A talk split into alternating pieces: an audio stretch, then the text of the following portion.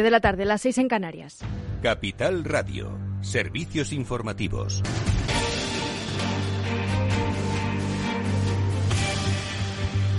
Buenas tardes. Los riesgos climáticos dominan las preocupaciones globales a medida que el mundo entra en el tercer año de pandemia. Según el informe de Riesgos Globales 2022 del Foro Económico Mundial, los riesgos a largo plazo, además del clima, son las divisiones sociales, las crisis de medios de subsistencia y el deterioro de la salud mental. Además, la mayoría de los expertos piensa que la recuperación económica será volátil y desigual durante los próximos tres años. Una encuesta global de expertos revela que solo uno de cada seis se muestra optimista y solo uno de cada diez piensa que la recuperación mundial se acelerará.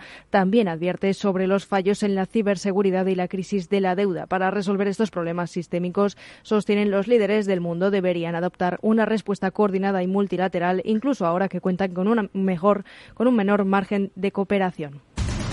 Y en Capital Radio, la directora de estrategia de JP Morgan Asset Management para España y Portugal, Lucía Gutiérrez Mellado, ha explicado que en este nuevo año los bancos centrales empiezan a normalizar sus políticas monetarias, primero con la reducción de los programas de compra y luego con la subida de tipos de interés. Esta última acción será gradual siempre que la inflación lo permita. También espera un buen ejercicio para el crecimiento seguimos con una visión constructiva para este año, donde vamos a ver un crecimiento económico eh, por encima de tendencia. Eh, sobre todo, ese crecimiento va a ser más fuerte en la primera parte del año y luego ya eh, en la última parte del año observaremos un crecimiento más discreto. Y nuevas proyecciones de crecimiento para la economía. El Banco Mundial pronostica ahora una bajada drástica del crecimiento para el 2022 y 2023. Pasará del 5,5% de 2021 al 4,1% este año y al 3,2 en el siguiente. Más detalles con Laura Eras. Buenas tardes. Buenas tardes. Así es. Según el organismo, la economía mundial se ralentiza de forma pronunciada. Asegura que tras una fuerte recuperación en 2021, la economía global está entrando en una desaceleración pronunciada por varios factores, entre ellos las nuevas variantes del coronavirus, la inflación o la deuda. La pandemia sigue siendo un riesgo a corto plazo que no deja de alterar la actividad económica. En sus previsiones para la evolución de la economía mundial en los próximos dos años, el Banco Mundial dice que la demanda de los consumidores acumulada durante la pandemia se dispara en paralelo a los apoyos fiscales y monetarios a los que varias economías recurrieron en 2020 y 2021, lo que contribuirá a la reducción en el ritmo de crecimiento. Pues muchas gracias, Laura Eras. Y el precio de la electricidad en el mercado mayorista vuelve a subir hasta 223 euros al megavatio hora, su precio más alto este, en este 2022. Con esta nueva subida, la segunda consecutiva, el precio de la luz será un 47% más caro respecto al martes pasado. El máximo se registra entre las 8 y las 9 de la noche a más de 262 euros el megavatio hora. En lo que va de mes, el precio de la electricidad se sitúa de media un 26% más barato que en diciembre, o más bajo, más bien dicho, el mes más caro de la historia, pero un 58% superior al, al precio medio del 2021.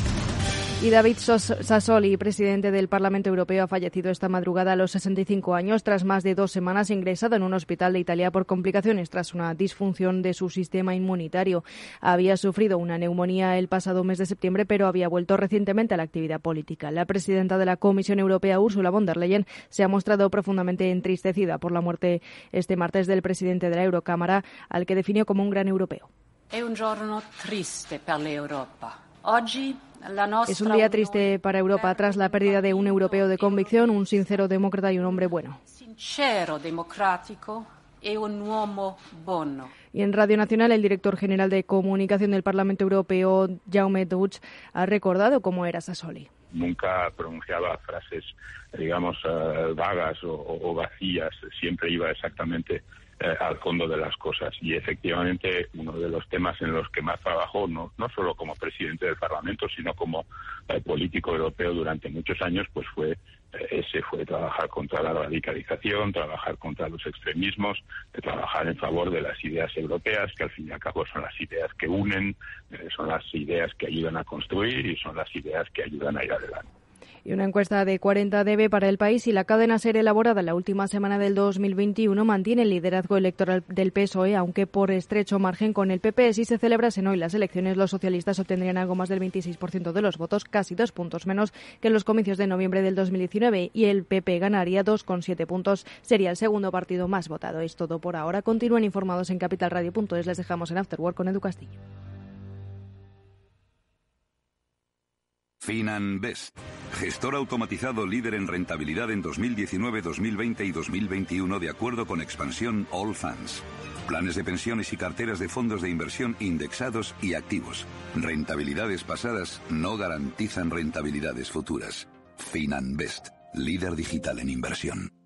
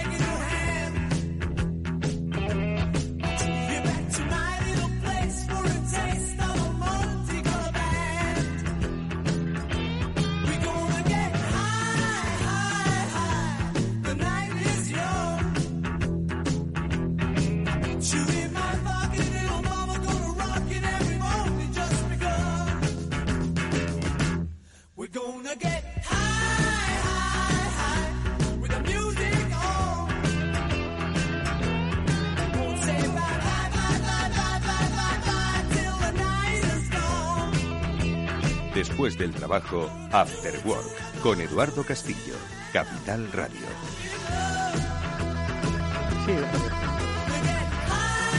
Hola, buenas tardes. Dos micros abiertos que a veces se nos cuelan. Bienvenidos al After Work en Capital Radio. Son las 19 horas, estamos en directo. Con Chimo Ortega, con Félix López vamos a hablar de la economía de la vida. Tampoco se diferencia mucho eh, la economía de hoy de la que vivimos hace pues 12, 12 días exactamente, ¿no? Pero ya era un año diferente. Parece que este año 2022 debemos de hablar de otras cosas. Pues no, vamos a hablar de las mismas, ¿no? Ya por junio una cosa así habrá otra cosa pues que nos cambiará el panorama. Pero de momento tenemos que hablar de inflación, tenemos que hablar de crisis de suministros, tenemos que hablar de sectores estratégicos, tenemos que hablar de muchas cosas. Eh, y todo, bueno, y, la vida que sucede alrededor. Por supuesto, no, no quiero hablar de, de Deltacron, ¿no? no sé ni cómo se llama la nueva variante, pero me gustaría saber si nos van a tener así mucho tiempo anunciando variante tras variante y de alguna forma condicionando la toma de decisiones personales y empresariales que mm, representa cuando alguien te dice que hay todavía bueno, pues un riesgo pandémico en nuestras vidas. Bueno, pues de eso y de muchas otras cosas hablaremos con Félix López, con Chimo Ortega, los que saludo ya enseguida, eh, acompañados de la buena música que nos pone siempre Néstor Retancourt.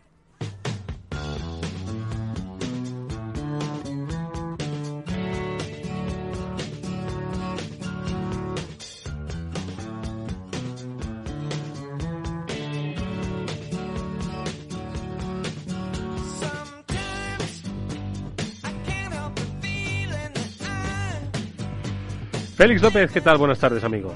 Muy buenas tardes. ¿Qué tal va todo? Todo bien, más o menos. ¿Más o menos? Sí, a mí más o menos. Al resto del mundo menos o más. ¿Tienes tu tercera dosis ya? Eh, no, estoy ya en ello. Dentro de poco me la pone. ¿Dentro de poco? Mm. En Israel, el otro día estuve hablando con una persona que viaja frecuentemente a Israel y mm, decía que le sorprendía. La verdad es que Israel siempre se adelanta a todo. Decía que ya iban por la cuarta dosis de vacunación, la cuarta pauta de vacunación, que el uso de las pastillas eh, antivíricas ¿no? era pues casi ya una realidad y que ha abierto a todo el mundo. Ya sabéis que Israel, cuando ha querido, ha cerrado a todo el mundo y ha puesto en cuarentena cualquier visita, ya sea de negocios, de turismo. Pues todo lo contrario, ¿no? Y se anticipa todo. Ojalá, ¿eh? Ojalá sigamos todos la estela de Israel. Chimo Ortega, buenas tardes. Buenas tardes, Eduardo. ¿Cómo estás tú, por cierto? Yo muy bien, ya auto, autovacunado de tercera dosis con porque acabo de pasarlo. Exacto. ¿Cómo te encuentras? ¿Bien? Perfecto. ¿Bien en casa? ¿Todos bien? Todo bien. Bueno, me alegro. Y además, muy leve, quiero decir, que le he pasado porque los test decían que estaba pasando nada. Ya, pero claro, yo entiendo que ahora no soy quizás familiar de alguien que sí que lo está sufriendo. Claro, claro.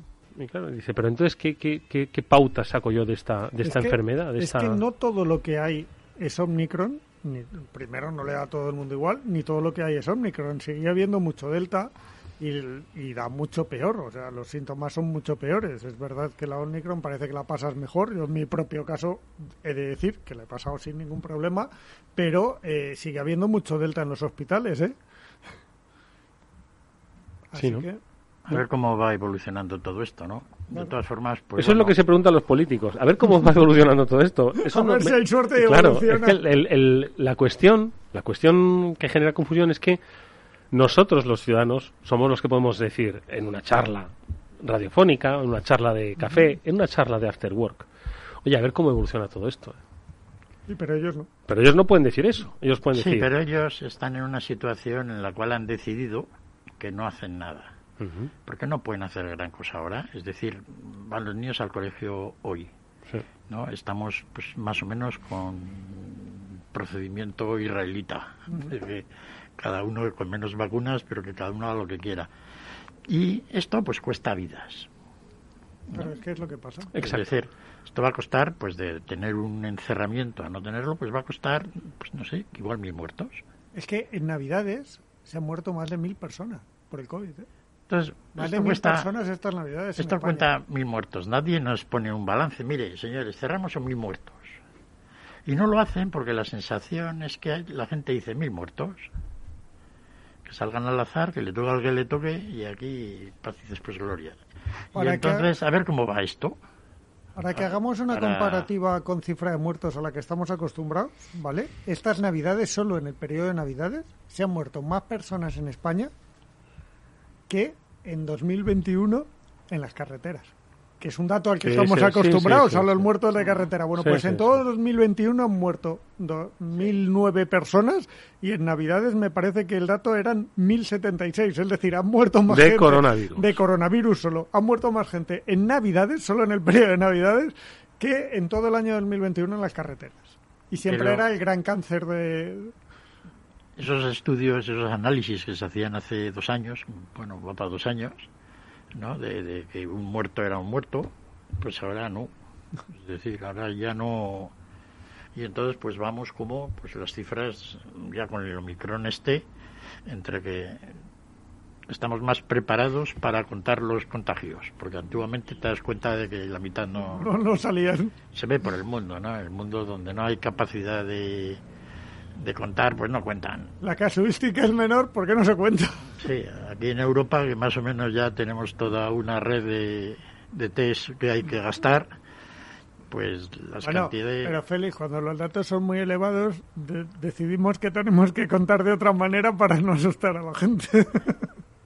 Sí, que no esa es sabe- otra. No sabe muy bien cómo cuenta la ¿Sabes gente, qué- ¿no? cuál es el problema? Que, mm, vamos a ver, el, apelar a la responsabilidad individual de cada uno eh, no es lícito, porque la responsabilidad individual de cada uno eh, implica tomar decisiones de carácter personal y de, carácter económico o empresarial, ¿no?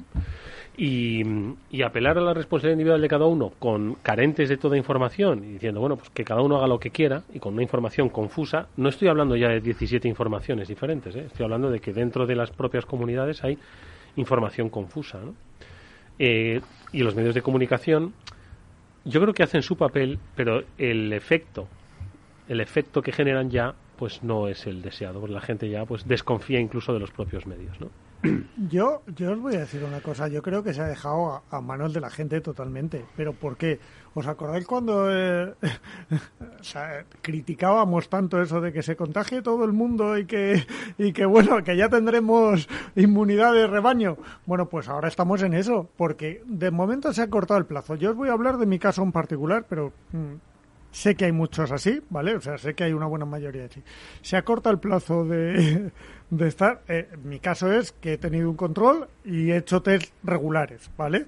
Eh, pero quien no, a los siete días o a los cinco, como se pretende o como pasa ya en algunos países, se le manda a la calle. Yo os aseguro que a los siete días seguía contagiando. O sea, mis pruebas decían que yo, se, yo me encontraba bien pero y podía salir a la calle porque yo estaba bien, pero seguía contagiando. No es lógico.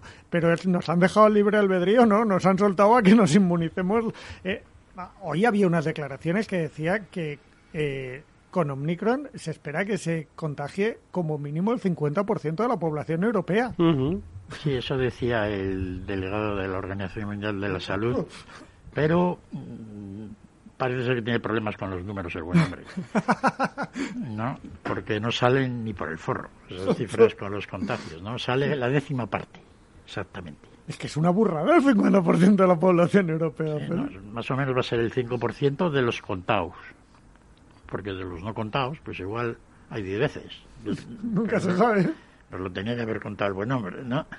A la hora de... Es decir, Entonces, bueno, pues da una cifra que yo estoy de acuerdo en que... Yo no estoy tan de acuerdo en que no hay tanta in- información para aburrir, es decir, la información es toda la que quieras. no, no, y, y además bien clara. Sí, sí. ¿No? Es decir, lo que pasa es que la gente pues no la busca. La gente no hace el más mínimo intento de research, que digamos, pues, sí, Pero feliz, ni para e esto ni para nada. No, no hace nada. Entonces, pues da la impresión de que esperan que otro les, algu- le, le solvente el problema. ¿No? Es decir, que venga pues el gobierno y le diga, pues mira, todos a casa. ¿No? Ya, entonces ya uno se queja, en vez de haberse ido a casa él solo, que es lo que tiene que haber hecho y lo que tiene que hacer todo el mundo ahora. ¿No? Es decir,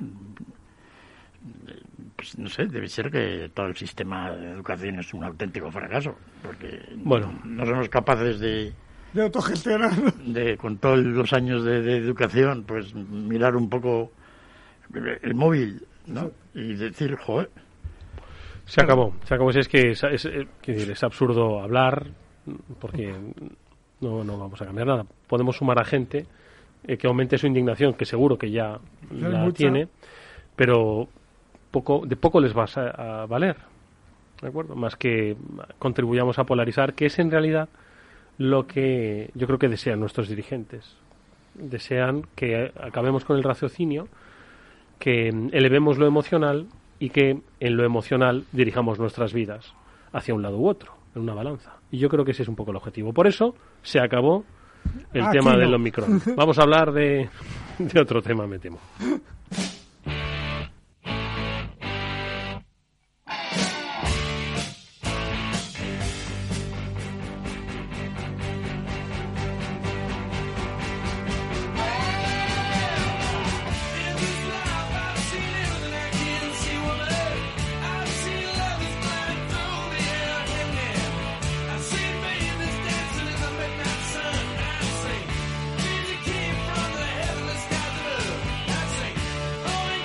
Bueno, pues eh, hoy ponemos nuestro foco en el puerto de Los Ángeles. Félix siempre desliza eh, sucintamente que todo este problema no está en China, no está en los que fabrican semiconductores, está en el puerto de Los Ángeles.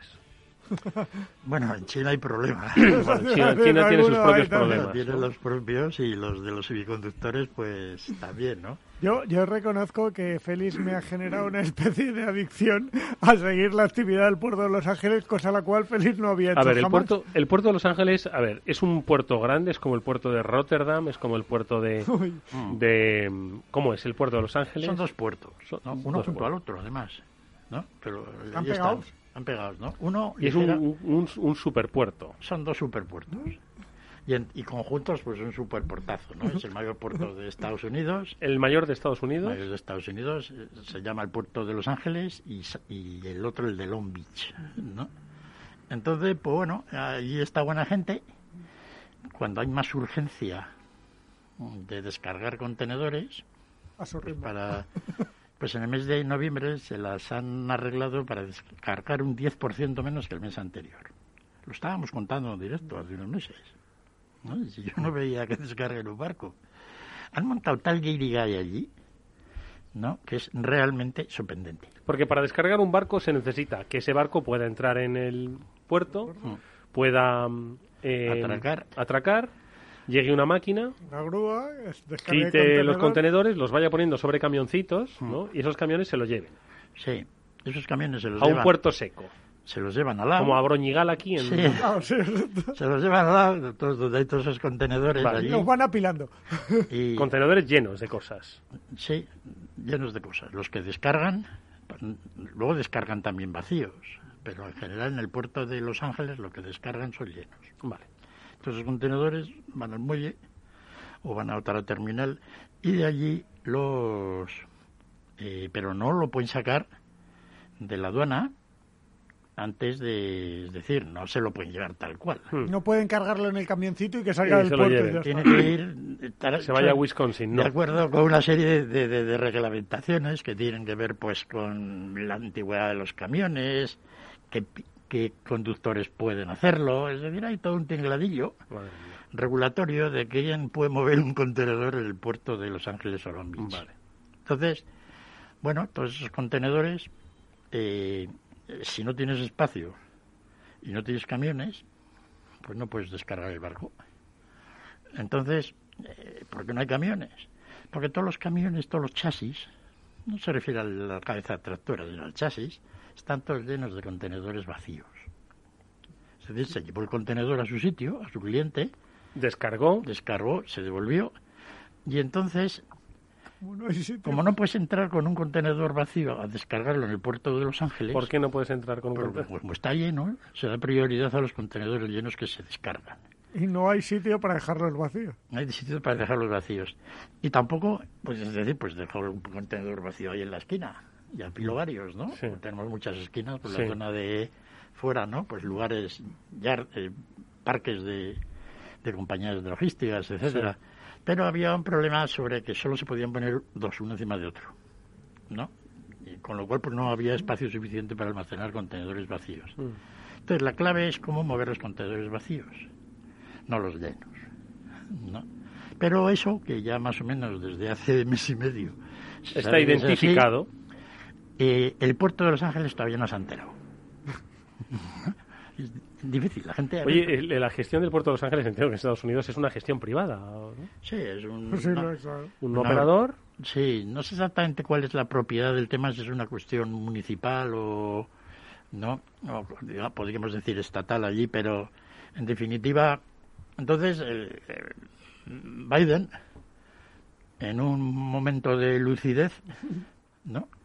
Pues le dijo con su secretario de Transportes, que por lo visto ya no lo dejan ni aparecer por allí, que pues, hay unas horas extra, 24, 7 y tal, ha servido para nada. O sea, el montaje, el desastre que tienen en el puerto de Los Ángeles, la incompetencia mayúscula del gobierno de Estados Unidos para resolver ese problema es que clama al cielo. Es el mayor problema mundial ahora, de la inflación. Un 25% de todos los portacontenedores del mundo están trincados en esa línea, cuando normalmente era un 15% o menos.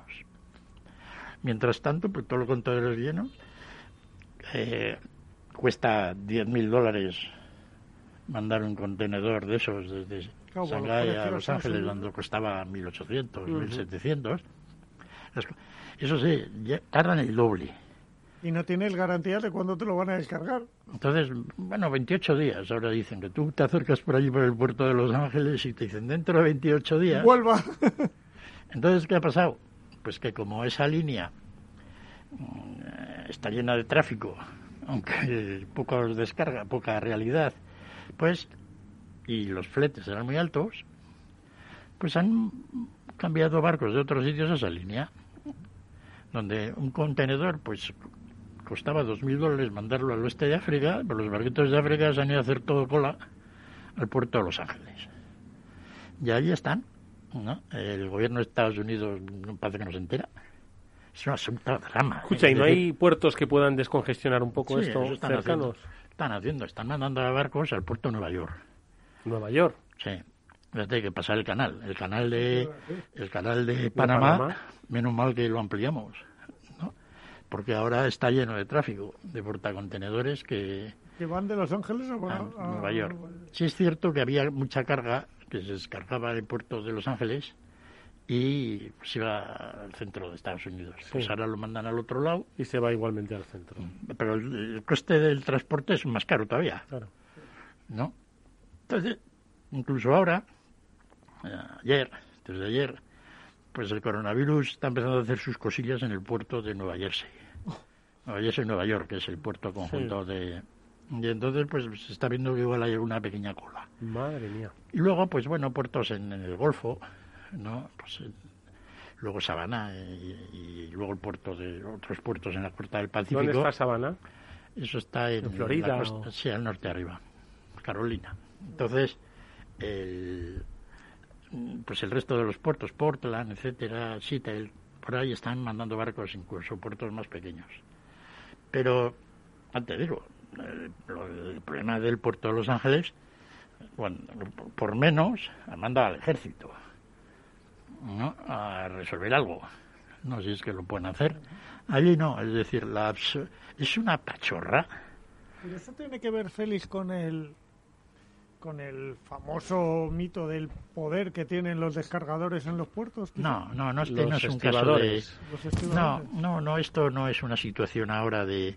Porque que en noviembre baje un 10% cuando les han aprobado 24 horas esto.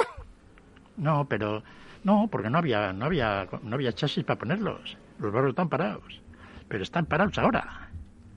Es decir, yo quiero ver las cifras definitivas del mes de diciembre. Luego, además, me he dado cuenta de como siempre, como el puerto de Los Ángeles se ha enterado, no se quiere enterar, pues ya empiezan a manejar los datos. ¿No? manejar los datos. Y ya, como les va a decir, oye, y usted en diciembre, ¿por qué ha descargado menos contenedores que en noviembre? Que eran muy pocos comparados con los de octubre, ¿no? Y entonces al puerto de Los Ángeles y Long Beach, no veas tú que speeches y vídeos te ponen de la automatización, de la tecnología, de... Sí, vale. ¿Y? ¿No? Eh, ahí están, ¿no? Todos... Entonces, ese es el gran problema mundial ahora. Oye, vamos a... Mira, eh, cojo información de una web especializada, Mundo Marítimo, información marítima de Latinoamérica, es un portal especializado. Una noticia de noviembre de 2021, ¿eh? Noviembre, que decía, los puertos de Los Ángeles y Long Beach observan señales de esperanza en torno a la superación de la congestión. Se reduce el número de contenedores de importación y buques exclusivos transportan los equipos vacíos rumbo a Asia. Mm. Sí, una de las ideas que decían, pues se coge un barco y se llena de contenedores vacíos. Y vamos quitándonos. Vamos quitándolos de aquí, ¿no? Que es donde debe estar el contenedor para que se vuelva a cargar. Porque claro, si están todos los contenedores vacíos en Long Beach, pues en el puerto de Shanghái no hay, ¿no? O sea, que ahí, eh, claro, la clave está en que viajen eh, barcos llenos de contenedores vacíos a que los carguen en Asia. Sí, pero eso tiene un coste muy elevado. El, que el llevar contenedores, vacíos. Sí, pero al, al, al, desastre que hay ahora, ¿no? Es decir, un contenedor vacío cuesta devolverlo pues unos, si, lo traes dos mil y pico, dos mil si lo traes lleno de juguetes. Sí, y la vuelta en vacío pues depende de cómo... ¿Quién paga esa vuelta, por cierto? Es decir, yo, yo, mira, yo soy un... ¿Cómo funciona esto? ¿Cómo funciona este mercado? Yo quiero traerme a, a Los Ángeles, bueno, a Wisconsin, un contenedor lleno de cosas chinas. Mm. Cosas, hechas en China. De gatitos que saludan con la mano. Simplifícame el proceso, ¿vale, Félix? Digo, los seguros, los costes del flete tal yo pago porque me lleven ese contenedor, ¿no? Si tú, tú hablas con un especialista en transporte internacional que se llama transitario, de, transitar, y entonces ese se carga de todo. O sea que tu problema es hablar con el transitario, y, pagar, y pagar. Pero ¿quién paga, ¿quién paga la fiesta de vuelta? La fiesta de vuelta... Es decir, el contenedor vacío. La fiesta de vuelta normalmente se encargan los navieros ¿no? Ahí de acuerdo, porque depende de quién sea el propietario del contenedor. tú eres un taxista que haces un viaje a Toledo con cinco personas, te interesa traerte otras cinco que te paguen ese viaje. De hecho, pero no volverte vacío. Sobre todo en rutas los aviones, de camiones, es volver cargado. pero Entonces, normalmente los, los, los barcos que, que descargan en el puerto de, de Long Beach o de, de Los Ángeles pues vuelven de vacío, porque el comercio internacional entre Estados Unidos y China está muy desbalanceado. Es lo mismo que el comercio entre Europa y China. Los barcos que van hacia China es muy barato. De tal manera que se puede mandar en situaciones normales un contenedor cuesta mandarlo de aquí a China la tercera parte, ¿no? Y los contenedores vacíos valen todavía menos, ¿no? Si no son del navío, que si no se los lleva él por su propio moto, digamos, ¿no? Entonces, eh, en Estados Unidos normalmente son los barcos grandes los que descargan los contenedores llenos y cargan los vacíos, de tal manera que se los llevan. Pero como ahora no hay contenedores vacíos, no tienen nada que no, tienen nada hay que barcos vacíos. Sí, y entonces se vuelven todos de vacío, ¿no? Todos los contenedores se van quedando allí. Llenos o vacíos. Entonces es una situación realmente absurda. Es decir, ¿no? que la lógica pues ya y la solución era muy sencilla. Pero Estados Unidos se ve que tienen un problema ahora de organización. ¿no? Es una degeneración, digamos, tremenda. O sea, que no puedan resolver ese problema. Y que toda la política de la Reserva Federal, subida de tipos, caída de todos, depende del puerto de Los Ángeles. Pues nada. No sé, tendrá que ir allí, ¿no? El Powell a, ¿no? A ver si, sí, a ver si. Es que además, como esta gente no ha estado nunca en un puerto, No Suele pasar, ¿eh? que el que ¿no? toma decisiones sobre algo No desconoce ese Pero algo. yo nunca había visto semejante vergüenza. O sea, esto está bien para jugar un ratillo. No, pero llevan ya desde el mes de agosto, septiembre, octubre, noviembre, diciembre, enero, febrero, marzo. Porque no se saben los barcos que hay. ¿no? Es decir, estaban todos en la, puer- en la bocana del puerto, como 70. Y entonces dijeron, qué peligroso. No está bien que estén No. todos aquí. Entonces dispers- dispérsense, como, se- Por como la si fuera una manifestación. Dispérsense. Y entonces los barcos se han ido a 100 millas. Entonces dentro de las 100 millas, o sea, alrededor del puerto de Los Ángeles, pues se cuentan los barcos que están por allí parados. La mitad son portacontenedores y la otra mitad, pues barcos varios. Pero claro, ¿qué ocurre? Que ahora, eh, normalmente cuando llegabas al puerto de Los Ángeles, y en realidad a cualquier puerto, pues el que, el que antes llega, antes le dan muelle. Antes Primero, el que primero llega, pero ahora no, ahora te están dando una fecha. El día 23 usted atraque. Y entonces los barcos que vienen de China, ahora, pues hay una cola desde Shanghái hasta Los Ángeles, los barcos uno detrás de otro, no, pero que van muy despacito, como tienen 20 días ahí, dicen, ¿Para qué van a ir rápido? ¿no? pues, pues van, porque así consumen mucho menos combustible Van haciendo atasco. van, y van tranquilos. Y así está eh, la situación. Una cosa. Claro, yo digo, ¿y esto? ¿No? ¿Cuánto.? ¿Y cuánto va a durar? Claro, porque, porque la broma no es. Es decir, es una especie de, de teclado del precio del gas aplicado a, A contenedores. a contenedores por, por el tema, ¿no? Una situación realmente... Y entonces, si no se soluciona eso, hay que tener en cuenta que el contenedor medio de 40 pies, pues claro, hay diferencias enormes de valor. Claro, Si lo llenas de teléfonos móviles, que no suelen ser, porque muchas veces se mandan por avión, ¿no? Sí, pero bueno, si lo llenas de carga tecnológica son muy caros y si lo llenas de, de- cleaners. ¿no? Eh, Imagínate una caja de Johnny Walker, sin mucha etiqueta negra y sin nada, ¿no? Pues a, o sea, 800 cajas bien apretadillo el contenedor, mm, mil botellas, pues son 90 mil dólares, una cosa así. Es la carga de un contenedor pequeñito. Claro.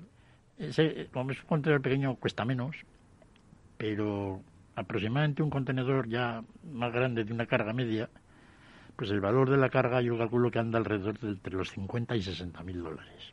50 y 60 mil dólares. Sí, los hay de 30 mil, de 20 mil, productos ligeros, baratos, tal, ¿no? Y hay, y hay contenedores, pues eso, a ciento y pico mil dólares. Una media de 50 mil dólares y tenerlo parado sin poderlo descargar. Y Perdón, ¿eh? pues si son 2.000 dólares el flete es el 4%, pero si son 12.000 es el Empieza a subir. 24%. Entonces ya, fíjate la inflación, es decir, que el producto en vez de valer 100 vale 124. Ya es la inflación ahora, más por- y todos los problemas de suministro. Porque decía un fabricante también de vehículos con las piezas de repuesto, ¿no? Si el almacén lo tenemos lleno. ¿no? Dice, pero siempre nos faltan unas dos cosas. Y entonces no podemos acabar el... El volante, la palanca de cambio. Entonces el coche pues sale como sale. No, se Oye. va a una campa a esperar que llegue esa pieza para volver Interesantísima esta página, ¿eh? Mundo Marítimo, mundomarítimo.cl. Esto es Chile, ¿no? Interesantísima, ¿eh? Noticias de, de toda Latinoamérica, de, de toda América más bien, porque habla de la- lo que comentaba Félix, la noticia de que los puertos de Nueva York y Nueva Jersey se enfrentan hay- a nuevos atascos debido al alto porcentaje de trabajadores contagiados con COVID. ¿Sabéis cuántos se contagian diariamente? ¿Cuánto? 350. En el ¿Dónde? puerto. Chile. Eh, no, en Nueva York y en Nueva, Nueva. York y Nueva- en Ah, los sí, lo que puertos de contaba Nueva yo York y de... Sí, sí. no hay- Pues fíjate, pues no sé quién va a descargar aquello. Vamos a hacer una pequeña pausa. After Work con Eduardo Castillo. El Economista celebra su decimoquinto aniversario con el compromiso por los valores diferenciales que sustentan su liderazgo entre la prensa económica. Desde 2006 se ha consolidado como referente de la información económica en español, con más de 12 millones de usuarios. Durante 2021, El Economista ha mantenido su vocación de impulso al tejido productivo español, reconociendo la labor de nuestras empresas y empresarios para sentar las bases de la recuperación de nuestra economía. Sigue toda la información económica en en eleconomista.es. ¿Qué es ir más allá? Con Arval podrás llegar donde te propongas de la forma más sostenible y darle a tu empresa todas las soluciones de movilidad que necesite, asesorando con las mejores opciones de movilidad para las distintas necesidades de tu flota, con vehículos electrificados, bicicletas, coche compartido. Arval, la transición energética arranca aquí. Más información en arval.es. Eduardo Castillo en Capital Radio, After Work.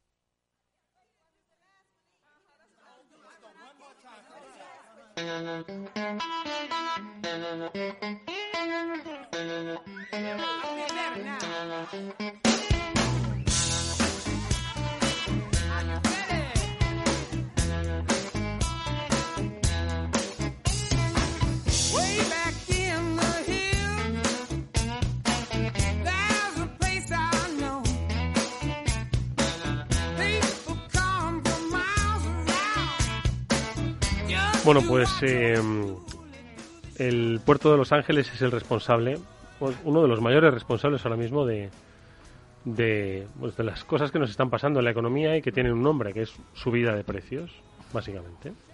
Esto tiene alguna, alguna, como, como no, como no hay fletes, no, entonces eh, y toda la gente, pues de los productos que son realmente de precio medio, que justifican un transporte, los chinos están subiendo los precios. Y esto se va a mantener. Los chinos ya se están coordinando. El problema es de que la competencia privada entre todos los chinos ya de los productos que exportan son baratos. Pero ahora, como resulta de que hay limitaciones en las posibilidades de mandar Pues carga, todos los productos cuestan pues- más caro. y entonces tú ves las estadísticas chinas y han subido las exportaciones un montón, pero en kilos no. Es decir, los chinos están sub- vendiendo las cosas ahora más caras. Y eso va a continuar, porque eh, una vez que aprendes que el precio más caro, de la gente... mira, no habían visto lo que hacía la OPEP, han dicho, No. anda, anda, esto funciona. para ganar, para ganar, para ganar, para ganar dinero, la variable que más incide sobre sobre de las que puedes utilizar, pues producir más, reducir los costes, etcétera. La variable que más incide sobre los beneficios es el precio de venta. Es decir, si eso es el precio de venta, es lo mejor que puedes hacer. El problema es que cuando más o menos están las cosas normales, el precio de venta es el precio más correcto. Porque si lo subes es peor y Dejas si lo vender. bajas es peor. Es decir, el precio que está es el que la empresa dice, correcto. es el que... Cuando las cosas están normales, el precio es el que es. Si, lo, si lo subes, dejas de vender y si lo bajas, dejas de ganar. Exactamente. Pero es el que es. el problema es que si subes todo el precio dejas de vender mucho. Pero si todos suben el precio al mismo, a la misma vez, ya dejas de vender poquito. Mm. Porque entonces cambia la elasticidad que se dice de lo que es la elasticidad de una empresa a la Es elasticidad de la industria. ¿os acordáis cuando se investigaba? Se investigaba aquello de la fijación de precios y tal, ¿no? Y las subidas pactadas, ¿no? Sí, pues, ¿no? pues eso. Pero, por ejemplo, en la industria del automóvil, eso me lo explicó Félix al principio de la crisis y yo fui preguntando uno por uno y todos ponían cara de póker de "Ay, O sea, que es verdad, vais a ganar este año, vais a tener Claro, beneficios récord, ¿eh?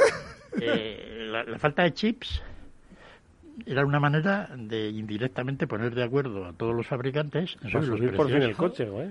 ¿no? Claro. Y entonces ha habido subidas en algunos casos. Los que tenían chips, sin embargo, como los coreanos, que estaban allí cerca más fuerte de, de la ubre, ¿no? De- pues esos pues vamos a vender más.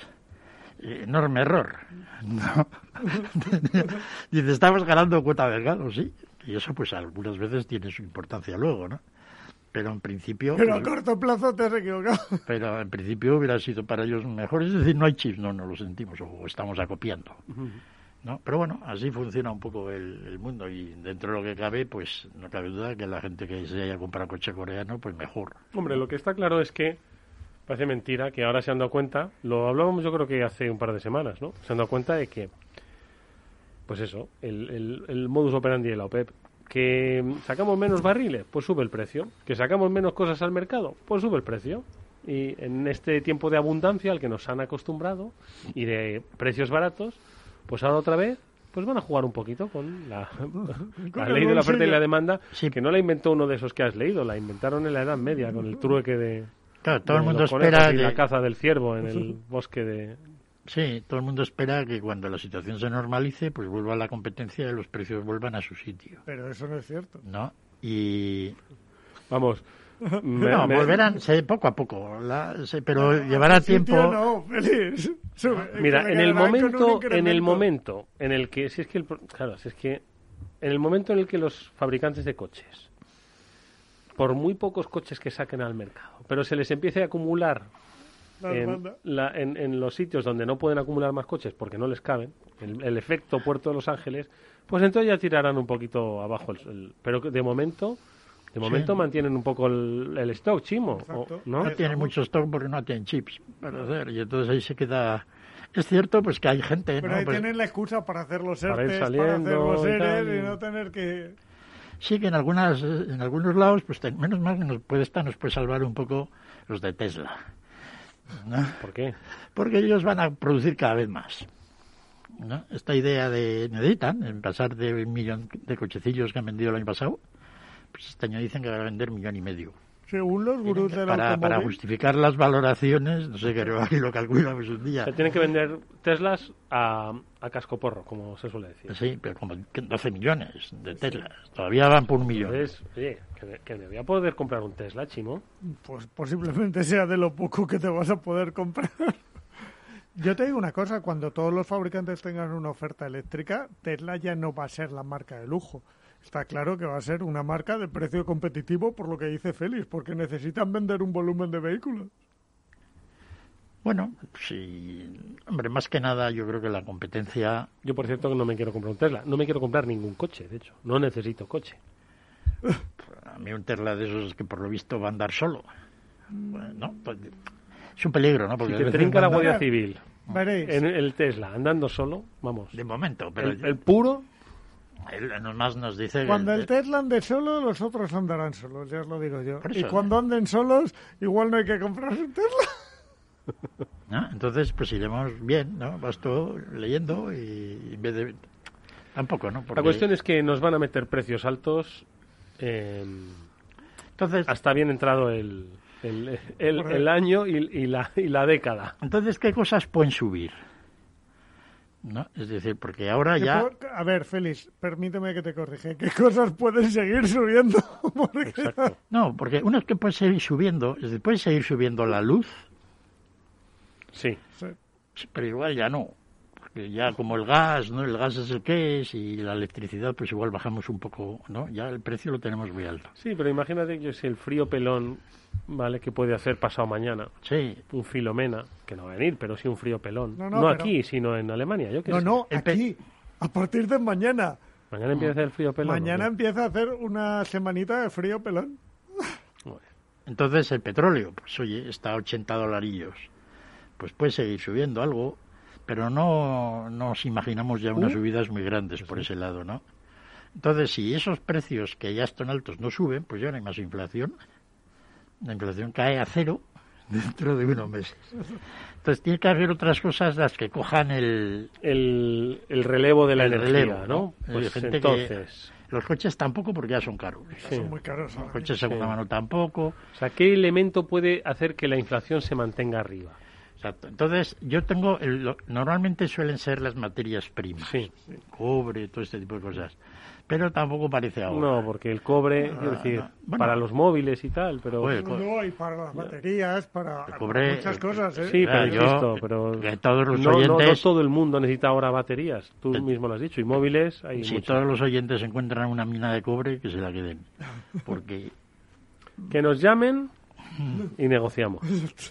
pues claro, las necesidades de cobre mundiales, yo las estuve calculando hace poco, tiene que eh, se van a multiplicar por un 50% Nada, pocos años, porque hay que cablear todas esas estaciones de suministro y hacer baterías. Son las electrolineras. Por cierto, hoy he estado en la presentación de la electrolinera más grande de España. 46 cargadores, 46 coches pueden cargar a la vez. 20 de ellos, Pero si no hay tantos coches eléctricos. eso mismo he pensado yo esta mañana, Eh, 20 de ellos a 150 kilovatios, es decir, cargará un coche eléctrico normal de unos 400 y pico kilómetros, 500 de autonomía, puede cargar en menos de 10 minutos. O sea, lo que 20 de tardan en hacer nada. un pis. Sí, sales allí a tomarte... ¿Dónde está esa electrolinera? Está en Pozuelo, en la ciudad de la imagen. Ah, Ciudad de la Imagen la han puesto. La han puesto y, y es la más grande que hay en ¿De España. quién es? De Endesa, Endesa X. Y, y la verdad es que es espectacular. O sea, tú llegas allí y ¿Cuánto te cuesta 400 kilómetros de, de combustible pues mira, eléctrico? pues mira, unos 20 euros. Porque además cosa- tengo la experiencia de que esta... 20 euros, no está mal. O sea, eh, estas navidades hice la prueba de cargarlo en un coche eléctrico de unos 400 kilómetros de autonomía, más o menos es lo que le cargué. Eh, fueron 18 y pico, pero le faltaba un poquito, he calculado 20, y, y lo cargué en un punto público de Madrid, eh, con a 50, o sea, una carga semi rápida. Y, y en una hora y media, no llegó a dos horas, estaba cargado y me costó 18 y pico, o sea, calcular que Ahora- si estuviera ahora- vacío, 20 euros. Ahora, sin embargo, se habrá ido a un pico. Con toda esta subida Claro. de... ¿no? Ahora el coche eléctrico debe costar... como 35. No, no, esto fue a estas navidades, o sea, que cuesta eso. Sí, pues entonces... Bueno, entonces, ¿qué, Muy qué- qué elemento vale? la. Vale, pero bueno, tampoco va a ser el cobre. Entonces, la siguiente son otro tipo de materias primas que son los alimentos. Ah. ¿No? Esa ya está subiendo, Ah. os lo digo yo. Imagínate que los agricultores del mundo, eh, lo mismo que la gente que está de gamarero, Ujú, pues hacen una... pues ya ya no quieren trabajar más. No. No quieren producir tanto. No quieren producir, no, pero lo dejan, porque como lo mismo pasa, hacen una renuncia de estas. No, renuncio a ir a... Escuchando, motivos no les faltarían a No, muchos de ellos, no. ¿eh? Y bueno, pues aparte de eso empiezan todos a... y suben los precios. Con lo cual ya eso incide mucho en el bolsillo de la gente. Porque lo de la luz, sí, bueno, pobreza energética, no sé qué, pero ahí andamos. Pero la, ¿no? si La sube el pan, el si sube el pan, sí. ¿no? En, eh, la energía es problemática también. Aquí porque estamos acostumbrados a subidas y bajadas, pero donde no se montan revoluciones. Fíjate la de Kazajistán Sí, sí, sí. esta semana, ¿no? La que se montó, porque subieron el precio del gas. Entonces, bueno, los productos agrarios. Entonces, ¿cómo se mantenga el precio del producto agrario? Supongo la clave del desarrollo de la inflación, a mi modo de ver, en los, próximos, próximos meses. meses. Y bueno, porque eso entonces luego incide en los salarios. Porque claro, si tú subes los precios, pero la gente no tiene dinero para comprar, Pues mal vamos. pues empieza a haber problemas. Entonces, por eso, a mi modo de ver, es casi imposible que se genere una inflación entendida como aumento regular durante un número de tiempo, de años, el precio, si no suben los salarios. Entonces, los salarios en Europa pues no están subiendo. Bueno, comentamos que habían subido un poquillo. Sí, pero no mucho, porque Pero no en función del gasto. los alemanes son gente sobria, pues cada vez han decidido que cuanto menos ganen mejor, y entonces, pues ahí andan. Y ahí como seguimos a remolque de, de los Qué alemanes, duro es ser alemán, ¿eh? Cuanto menos ganes, mejor. Bueno, pues están ahí, ¿no? Y- ¿Para qué? ¿Para qué lo quieres? Eduardo Castillo. Nah, es una broma, pero Sí, quiero sí. decir que están ahí, llegaron a una idea de que no había que subir los salarios y, no- Y ahí estuvieron. y como el salario alemán es el que realmente Marca la pauta. marca la pauta de todos los salarios en Europa, pues No, sí, sí, sí, claro, si los alemanes Bueno, podían no haber subido salarios, parte- lo que tenemos que haber hecho era pagar a los españoles como a los alemanes. Exacto, por otra parte nos queda todavía recorrido por allá. Ah. No, no, es así. Es decir, el día que cobremos como los alemanes. Yo no quiero que me suban el sueldo si cobro como un alemán. Entonces ahí está un poco la situación, ¿no? De lo que se. Digamos. Pero, mientras tanto, están los bancos centrales que están a ver si. Todo el mundo está viendo a ver si les tiembla el pulso. Subirán el tipo de interés, ¿no? Se reunirán ellos y dirán. si están subiendo los precios. Esta explicación que ha dicho Félix no nos convence nada. ¿no? Y entonces, pues nada, vamos a... Y entonces sube un poco el tipo de interés y a partir de ahí... En frío. En frío la economía, entonces a ver qué ocurre con todos los activos que están... Porque eh, ha habido inflación de, de cosas físicas y otras cosas no tan físicas como la luz, que tampoco se ve, ¿no? Pero la electricidad. Pero en la inflación de activos está todo... Y esto ya ocurrió antes del año 2008 y en el año 2000. O sea que está ya, tenemos una cierta experiencia. Hay una burbujilla entonces, ¿no? Un burbujón enorme, ¿no? Es decir, tú miras las cosas de cómo han subido de valor la bolsa de... Fíjate que hace un año y pico estábamos hablando de que había burbuja en los valores de renta variable en la bolsa de Nueva York, Standard Poor's y la bolsa de Estados Unidos. En España no tanto porque aquí todo está barato, de las acciones y tal, ¿no? Pero en Nueva York y en Estados Unidos muy caro. Y entonces ya decíamos que entonces había una burbuja. Pues este año un 27% más de burbuja. ¿No? que es lo que ha subido el estándar. ¿Y, de, ¿y de, qué, de qué valores? Es decir, ¿qué es lo que, mm, si se pincha... es lo que vale el 27% claro, más? Yo, por, por, yo puedo identificar la burbuja.com, pues aquello se hinchó pues sobre la nada, pues llegó demasiado demasiado pronto ese, ese un valor que ahora se ha demostrado real, ¿no? Hmm. El, el, de las viviendas, ¿no? Y el inmobiliario, ¿no? También se hinchó aquello y aquello se deshinchó, ¿no? Entonces ahora, Pero hoy que se está hinchando los pisos en todo el mundo. ¿Otra vez? Sí, sí, en Estados Unidos están los pisos ahora más caros que en la época de... ¿no? Eh, comparado con la inflación ya la cosa empieza, pero los pisos en Estados Unidos están muy caros.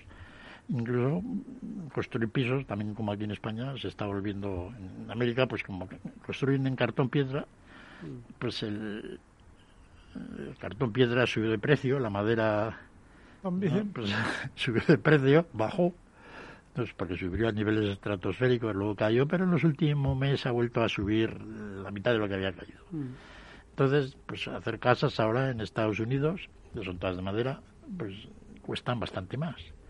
¿no? En España también estamos diciendo que hay materias primas que están subiendo, pero como aquí lo hacemos de ladrillo, no, claro, se hacen de hormigón y de ladrillo, que hay que Mm. quemar energía para hacerlo, ¿no? Entonces, de gas normalmente. Yo tengo un Entonces eso ya pues, cuesta un horno más. de, cerámica, lo Sí, que- las facturas que Cuesta están- más hacer la mezcla.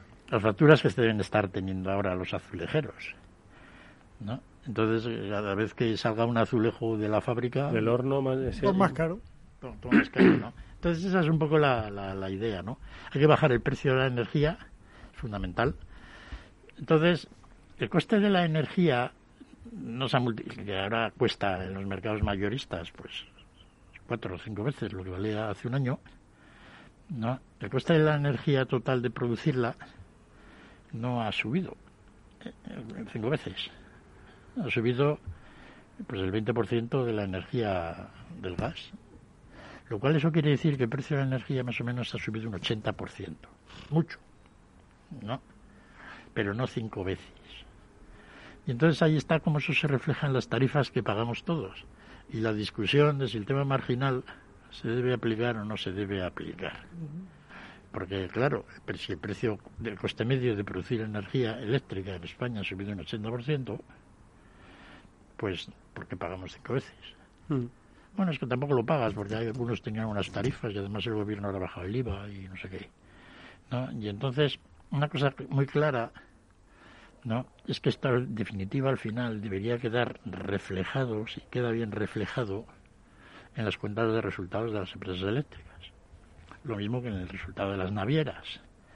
Así como Maer le sale el la naviera más grande del mundo, le sale el dinero por las orejas, y lo dicen, pues a las empresas eléctricas como que dicen que no, tampoco tanto. Entonces es un auténtico misterio, un agujero negro de del dinero eléctrico. Que no saben dónde va. ¿Dónde va? ¿No? Porque no lo tienen las eléctricas, se está pagando, ¿no?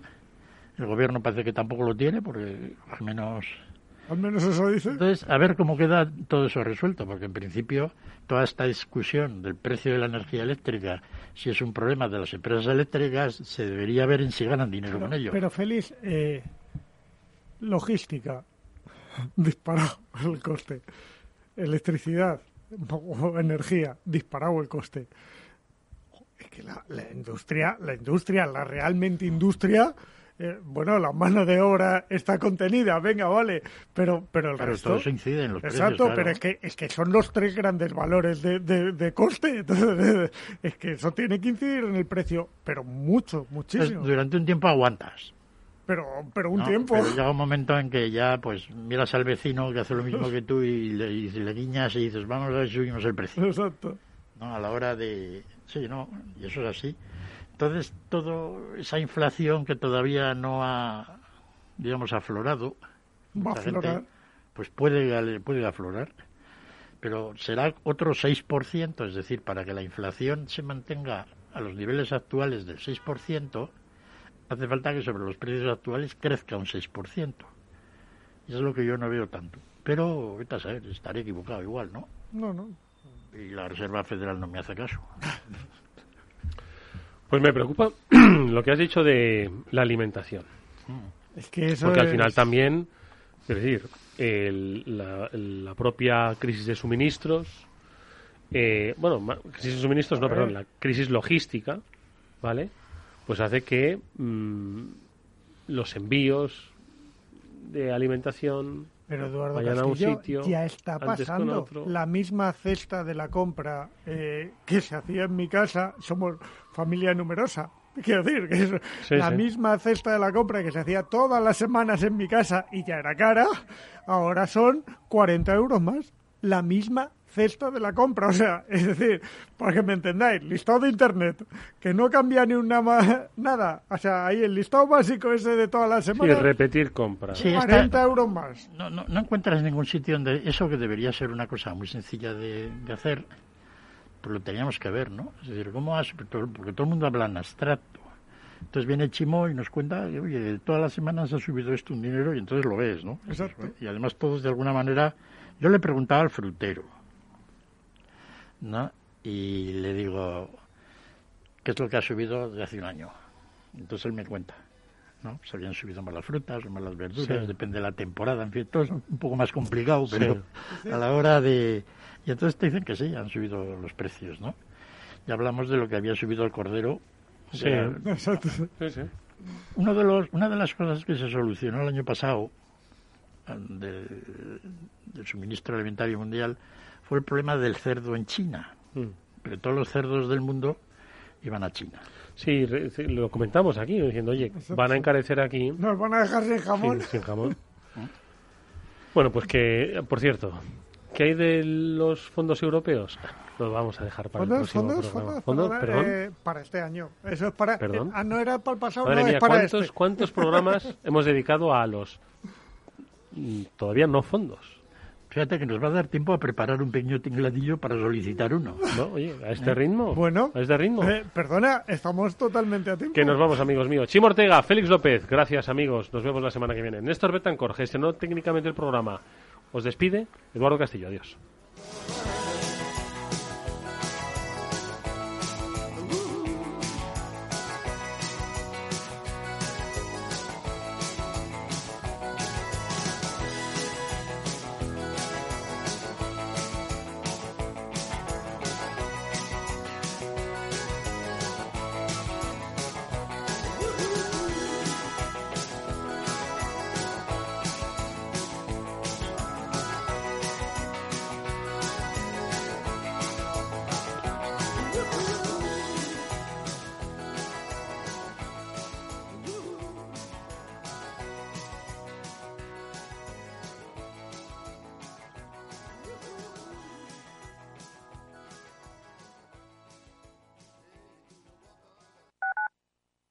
Capital Radio Madrid 105.7. En Hospital HLA Universitario Moncloa cuidamos de ti y de tu tiempo con un servicio de urgencias ágil y eficiente las 24 horas, los 365 días del año. Urgencias pediátricas y de adultos con profesionales altamente cualificados y tecnología de vanguardia. Hospital Moncloa, contigo cuando más lo necesitas. Estamos en Avenida Valladolid 83.